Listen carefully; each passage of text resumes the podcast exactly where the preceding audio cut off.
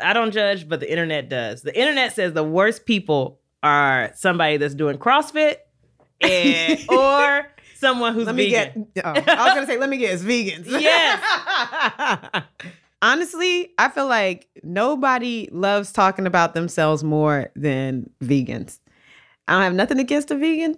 Whatever you want to eat, eat that. That's fine with me. But they love talking about being vegan. A lot of posts out there about being vegan. Yeah. There are some aggressive vegans, though, that are like really mean if you aren't vegan. Yeah. And those are the ones that I'm just like, okay, well, I'm going to just keep my distance because I don't want no smoke. Well, I got to tell you, I had an Impossible Burger recently, and you might have to keep your keep your distance from me, okay? You going to give me some plant-based smoke? Yes, you're going to get some, you're going to get these wood chips, okay? Okay. I'm T T. And I'm Zakiya. And from Spotify Studios, this is Dope Labs.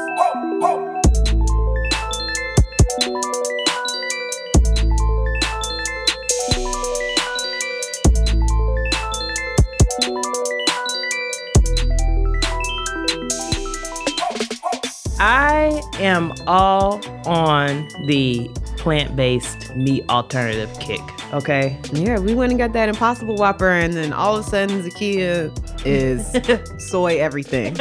Soy life. That's not true. I'm like, what are you eating? Oh, this Impossible meat. And I'm like, mm, well, what are we going to do for the function? Because everybody, I was looking forward to no, okay. hot dogs. We had... That is so funny because I posted the other day that I was at the grocery store and I saw some of the Beyond, like the Beyond crumbles that you can get. Uh-huh. And I posted it on um, Instagram. And my friend Kate wrote me and said, is that what you're making the turkey out of? Is that is that what you're doing? Because we have Friendsgiving at your house, right? Mm-hmm. And so, yes, if I would have seen that, I would have been alarmed too. But we didn't have that, y'all. We had a lot of really good food. This is almost becoming a food podcast. I know. We're going to have to change the category. But, you know, I got even my dad. I got him eating plant-based meat Uncle Curtis, he, let me tell you. That Uncle, is a meat eater. Uncle okay? Curtis, he could eat six chicken thighs in one sitting. It's true. He's very tall and very strong. And he's powered by chicken thighs. He's going to kill me. He's going to kill you. And so when you think about taking someone like that, and I don't know what his carbon footprint is. Okay? Paul Bunyan carbon footprint. But when you take someone like that and you say, all right, I got this person to eat plant-based meat alternatives, something, you're doing something mm-hmm. different. Because he's yeah. not going to eat uh, a Boca Burger. No shade to Boca Burgers. I like those too. But he's not going for it, okay? I got him that burrito bowl at Qdoba. He said, hey, you tell me this right here, this is all vegetables? I'm in. I I can do it. He's going to be at Qdoba every day. Even Oprah, she did a thirty-day vegan challenge, right? Right. See? We're on to something. You have to follow in the footsteps of the greats. Yes. Oprah, Beyonce. Impossible me! You Oprah? Get a burger. You get a burger. You get a burger. That was T T. I thought that was an all right Oprah impression. I thought it was good. But y'all you know can't what see her can hands. Perfect this Oprah impression is if I meet Oprah. Hey, Oprah. Love to meet you. And I better help you with that. Yeah, I need my friend there. Okay. So I think this episode, we need to put meat, meat alternatives, alternatives under the microscope. So let's get into the recitation. I want to know, has anyone out there tried some version of this? From, I mean, it's in our local fast food establishment. So it's at Qdoba that I know about. Um, where else? Burger King. Burger King. I saw that K F C was trying to come up with a plant-based chicken. That seems tough. Mm-hmm. And I feel like this is coming out of nowhere. Yeah, it went from one hundred percent Angus beef. Yeah, to pea protein. Yeah, very quickly. Yeah. Me, I just want to know, like, how is this stuff made? What I don't really understand how you can make pea protein sizzle on the grill. Yeah. How is it made? Is it better for you? Because I know people think like, oh, if I get this, this is a healthier option. Is it? Is it? And then not only is it better, but like, what kind of technology is this? Are they three D printing these burgers? Like, I want to know the how, because I know it's not like, we harvested peas. You know, when you get a veggie burger, you can see like, oh, you there's a little bit of here's a little bit of carrot. Here's a little bit of pea. Yeah. Here's a little onion and mushroom over here. Right. It's not like that. Mm-mm, not at all. It looks like meat. This thing, and went, even some meat, it has like stuff that looks like blood, pink to dark brown. What's happening? I don't get it. And so we want to get to the bottom of it. Let's take a big bite and jump into the dissection. All right, it's time for the dissection. We invited Doctor Christina Agapakis to help us unpack all of our questions behind plant-based meat. My name is Christina Agapakis. I'm a synthetic biologist and the creative director at Ginkgo Bioworks. Ginkgo Bioworks is a biotech company that was founded in two thousand nine by a bunch of scientists from M I T. Earlier this year, the company launched a new venture called Motif to find the next big thing in laboratory-based food. And they did this by developing the key ingredients using biotechnology and fermentation. But before we dive into the science behind all these plant-based meat options, we wanted to zoom out and get a little bit more familiar with the history and the industry of plant-based meat. Plant-based meat is nothing new, but we are in sort of a renaissance period where it's becoming way more popular. I see these plant-based patties everywhere, and chances are you can find them in your local supermarket in the meat aisle. Back in April, Burger King announced their new Impossible Whopper, and McDonald's is actually working on their own version of a meatless burger alternative. The plant-based meat industry has grown so much over the past, I don't know, five to ten years. Yeah. You know, I remember seeing like Morningstar burgers and stuff like that in the frozen aisle, and every now and then I get a black bean burger. I even tried to make my own black bean burger. No good. But now that this is at Burger King and all these other places and in the grocery stores, like, have we reached a peak? Is the growth going to slow down now, or are we on the trajectory to just keep going? Well, analysts expect that the plant-based protein or meat alternative market is going to grow by twenty-eight percent a year, from four point six billion dollars in two thousand eighteen to eighty-five billion dollars in twenty thirty. So twenty-eight percent of growth each year between now and twenty thirty. Yeah. What? I need to buy some stock. Yes. The next episode will be about, about the stock market. It has been really incredible to see the change in the the way that people t- kind of talk about vegetarian options and vegan options, and, and how much demand there's been. Uh, it's been really, really dramatic. And there are a bunch of different reasons people are gravitating more towards plant-based meats. Right. A few years ago, I feel like people didn't eat meat for two main reasons. Animal rights, or for their personal health, like they want to get their cholesterol lower or whatever. But Doctor Agapakis says there's another reason why it's become more popular. Climate ethics and environmental impact that you have is a major factor, I think, that in, in many people's decisions. Um, and, and that's been something that I think has changed pretty dramatically in the past few years, where, where people look at the sort of impacts of their everyday things that they do, and they see meat coming to the top of the list. Um, and, and they see better options for them, for, for things that still taste good, um, that they can have access to, that can can. start chipping away at that impact that they have as an individual. So the demand is growing dramatically for different reasons. Let's talk about supply. What are these meat substitutes actually made of? It's basically like uh, protein that comes from plants, right? Um, and so there's lots of ways that that can happen. That's right. There are many different kinds of plant proteins, though. For example, Garden Burger, which was invented in the early nineteen eighties, uses soy protein in its burger patties. And those patties came with like those grill marks, so you felt like it was really grilled. What is that?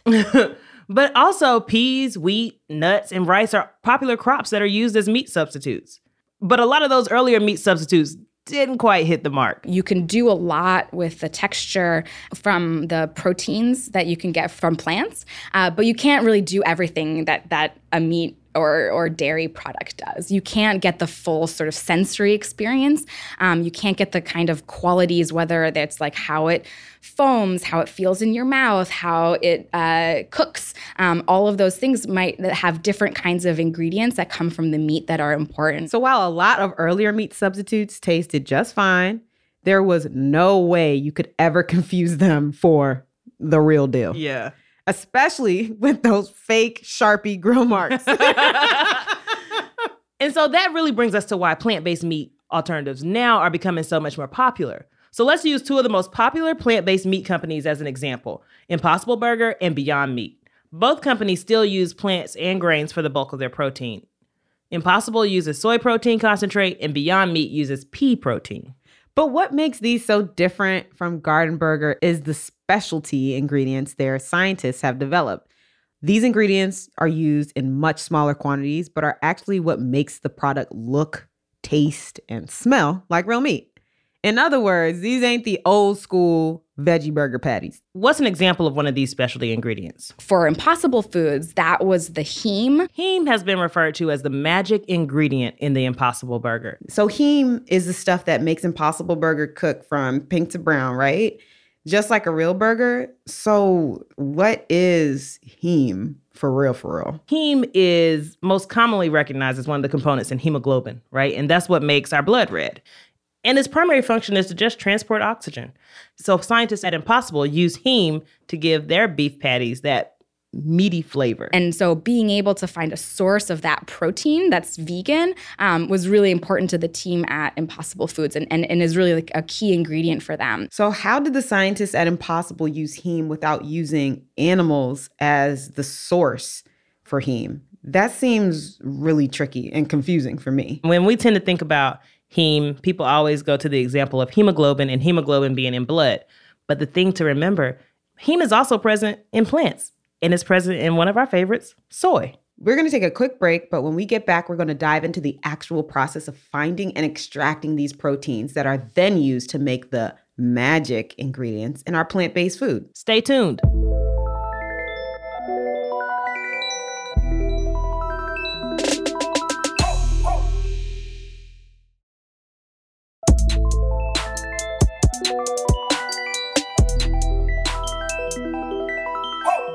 We're back and we're ready to dive into the actual process of engineering these plant-based proteins that ultimately become your Impossible Whopper. As Doctor Agapakis says, it's an incredibly multidisciplinary process that involves aspects of biology, chemistry, and genetics. My friend Zakiya is lighting up. It is a wonderful symphony, right? In order to get a plant-based burger patty just right, scientists have to go through a lot of trial and error looking for the proteins that have the best qualities. And before the break, we found out that heme was the key ingredient in making Impossible Burgers red and juicy, just like real meat. You can find heme in soy, but only in small amounts. And so extracting it from the soy would be really, really inefficient. So the scientists at Impossible knew that they couldn't just pull the heme straight from the soy. That would kind of cause a lot of problems. So they figured out a way to make their own heme. The way that they do that is actually sourcing the gene uh, for plant hemoglobin. Uh, so like the protein that binds iron in blood is also used to bind iron in plants. Um, and so they took that same gene um, and then transferred it into yeast. And now yeast can start making that protein at high quantities. And then that can be used as an ingredient in the food. Okay, I need to break this down a little bit. First, they find the gene for the plant hemoglobin. Where do they find that? So in the sixties and seventies, scientists used to use a very manual process to break down genomes. So remember, that's all the genetic information in a plant or in an organism into these tiny little pieces. And then to say, which of these pieces has the thing I'm interested in? That took forever. But now with Al Gore's internet, now I just go to my computer and type like, I want the gene for insulin, and like, boop, there it is. I can actually search those databases now and say like, I want a hemoglobin gene. Show me all of them. And like, here's, I don't know, a few thousand. This has really widened the pool of potential genes when it comes to sourcing for plant-based proteins. When it comes to sourcing those genes, it's all of biological diversity, right? Like those proteins can come from any kingdom, um, any organism. Um, and because of the the how much people have sequenced and, and how much sequencing is out there, uh, there's you can source those genes from almost anywhere now um, and, and be able to access that diversity and, and learn from it. So let's say that you've scoured the database and done a bunch of tests and you found the gene that produced the protein you need to make the perfectly juicy meatball. Then what do you do? We can take those sequences that are on the computer, um, the, the digital sequence of the D N A code, and, and synthesize it into actual chemical D N A um, that now the yeast can read and start producing. That yeast now is a factory that copies itself. Um, and in a tank that looks like a brewery like tank sort of facility, um, you can have trillions of each of these cells, each making their own. And so like that's where you can actually get to that level of tons. This process is called recombinant microbial technology, And it's the ability to take genes from one source and put them in another organism or plant. You change the, the sort of supply chain, right? So now instead of having to grow a ton of crops to squeeze out the tiny bit of hemoglobin, you make something that makes tons of sugar, you put that into the organism, that's transforming that sugar into that protein. This is really clever. Like, I don't think we appreciate what scientists are doing here enough. And I'm not just saying this because biologists do it. Break it down for the people, Z. If you have a gene that, you know, encodes for a protein and that protein is only made in small amounts, you have to take so much of that source material to get enough protein to be useful. Mm. You know how many soy plants we would need to get enough heme to make blood for Burger King's supply of burgers? Mm-hmm. A lot of plants. So instead, you take that gene and you say, I'm going to use something that can grow really quickly, turn over really fast, won't really damage the environment, and use that to produce the protein I want. So that's the yeast. They use yeast. So you can use microorganisms, which are really small. You just got to feed them some sugar, you know, a little bit of salt, some amino acids, mm-hmm. add some water, and they're happy. And that then sounds you like how I make cinnamon rolls. Oh, well, I would like to add that you are using yeast mm-hmm. in your cinnamon roll recipe. And that's what helps it to puff up. Yes, because they're pre- releasing gases. That's what makes your dough rise. Don't even get me going. So imagine you have huge vats of these bacteria or yeast, however they're doing it, producing this protein. And then you have a, a way that you can select only the protein and none of the other stuff is left behind. And so you just have pure protein. And a bunch of it. A bunch of it. You can make those burgers bleed and sizzle on that grill, baby. Meat taste. Yeah, just like that. Mm-hmm. And what really surprised me is when Doctor Agapakis told us about this recombinant microbial technology process and the fact that it's been around for a while. She gave us an example. One of the most sort of important and kind of classic examples of this is, is how we used to get insulin. Um, so in, insulin for diabetics used to come from the pancreases of pigs. And like the, one of the earliest applications of exactly that recombinant technology, the ability to take genes and move them around and, and, and start thinking about them as, as these different kinds of machines that can be moved into sort of microbial factories, uh, is, is the gene for human insulin being moved into bacteria. Um, so now Now instead of pigs um, and killing pigs to get insulin, you can you can get human insulin directly from a bacteria that's growing in a in a tank. Some people were allergic to insulin from pigs. And I would imagine that someone who, for religious reasons or dietary reasons, does not want pork, anything to enter their body, this was probably an issue. And this was a long time ago. Did they started doing that? Synthetic human insulin, basically insulin produced by bacteria. That was first done in nineteen seventy-eight. Mm. I wasn't even born. Okay, so let's get back to heme. This whole process we've gone through is just to get one of the ingredients for the plant-based meat, right? But the majority of the patty is still made up of plant proteins from peas or soy. They're still using plant-based protein. They're still using pea protein and soy, but they have these features that are what we call the specialty proteins like heme, which aren't present in large amounts.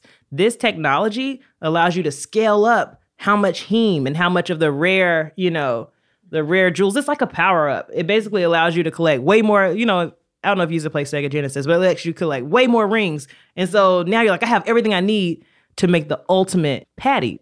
This is a really great way to kind of tackle Uh, the supply and demand issue, right? Mm-hmm. That we have with animals, that we have with food in general. Mm-hmm. There's a demand for food, but the cost to the environment to keep that supply up is really high. Mm-hmm. Often it is significantly lower impact because the the efficiency is is different. So, so like when you are, you know, you take sugar and you give it to the yeast, the, the conversion efficiency of that yeast into the heme um, and the volumes that you're talking about are much smaller. And similarly, like the conversion of so- sunlight to pea protein um, is a lot uh, more efficient than the conversion of sunlight via grass to cows to meat protein. We do have to consider the environment. And there are a couple of ways that this type of technology has an impact. You do have to feed these organisms. So it's not like, oh, this doesn't cost us anything. These organisms don't just, like yeast and microbes, microbes don't just produce stuff without any input. There always has to be some type of input. I think the convenient or nice thing is that the input is so much lower here. Do we need to build vats? Do we need special lines? And, you know, is there some stuff that's related to the industrial nature of this? Yes. But I think the industrial footprint, and there's been a couple of studies um, that have shown this, that the industrial footprint is lower mm-hmm. than it is for beef, pork, chicken. Chicken. And I think the other thing that we should consider is the source of these materials. A lot easier to harvest heme from yeast making heme than it is heme from pig's Animals. blood and yeah, yeah, right? And I think that we have to acknowledge that, just like um, Doctor Agapakis said about the insulin, you know, um, there's that added benefit. And so by using this recombinant technology to let the microbes create what we need, we then don't have to have such an impact on the environment. Can you imagine growing all that soy, cutting it all down, grow, you know, but only extra, only using such a small part of it? Yeah, that's a then, waste, and a huge waste. And so the scientists have found a way. They've found a cheat code, uh, a shortcut mm-hmm. to getting us the same product but with less waste. And I, I think that is something that should not be overlooked. And I actually think this is something. This is where we're going to head in the future, mm. because now what we're talking about is just using this technology to make one small component of a larger product. But some people are starting to ask, well, if I can use the lab to make this one thing, can I make animal protein in, in the lab? lab? Can I make oh. animal tissue? Can I make, yeah. And so now people we're talking about- feel real funny about that. They are. But- But you don't feel funny when they grow the skin and give you a skin graft. They, you don't. You take that skin graft and you walk out of that hospital. I know that that's- high. I know that's not the major way that things are done now. Most people have skin grafts from other areas on their body. But that is a new, that's new technology, right? And so you really have to ask, where will we draw, where do you draw the line? Yeah, I guess it's just basically up to you. What do you feel comfortable with? And what impacts do you want to make on society? And once you weigh those things out, you can make a informed decision. I guess now we, for now, we just got to stick to our crumbles. We got to stick to those crumbles and patties. But I hope to, to elevate up too. You think you you think you're gonna be a vegan? No, I'm sorry. I even even when I was I like the flavor. I don't have to eat the meat, but I need it in there. I need bacon flavor. I need bacon flavor. If you hey scientists, wake up! If you can do that, I'll be right on board.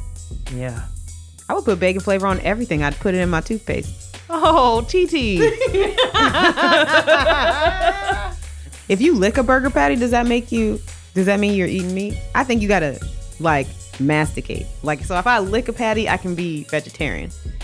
If you're thinking about that, then you're not committed to the vegetarian lifestyle. Oh, it's just so hard. Yeah, we won't. Don't bother joining the group. I don't think you're gonna make it. See, now she's trying to challenge me. Mm-hmm. I know, my friend.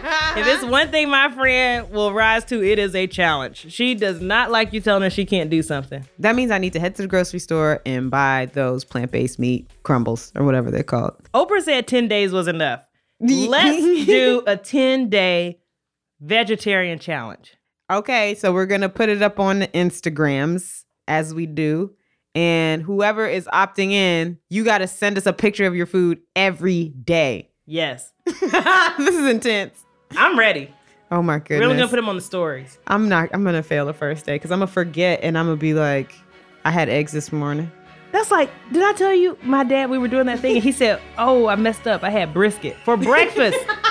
Who eats brisket for breakfast? That sounds just right. That sounds just like you. Uncle Curtis. That sounds just right.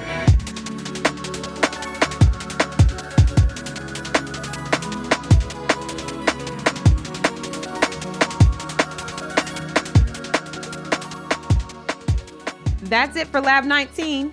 Don't forget to check out our website for a cheat sheet on today's episode. You can find it and sign up for our newsletter at dope labs podcast dot com. Also, we love hearing from you. What did you think about today's lab? What are your ideas for future labs? Our number is two zero two, five six seven, seven zero two eight. You can also find us on Twitter and Instagram at Dope Labs Podcast. T T is on Twitter at dr underscore T S H O. And you can find Zakiya at Z Said So.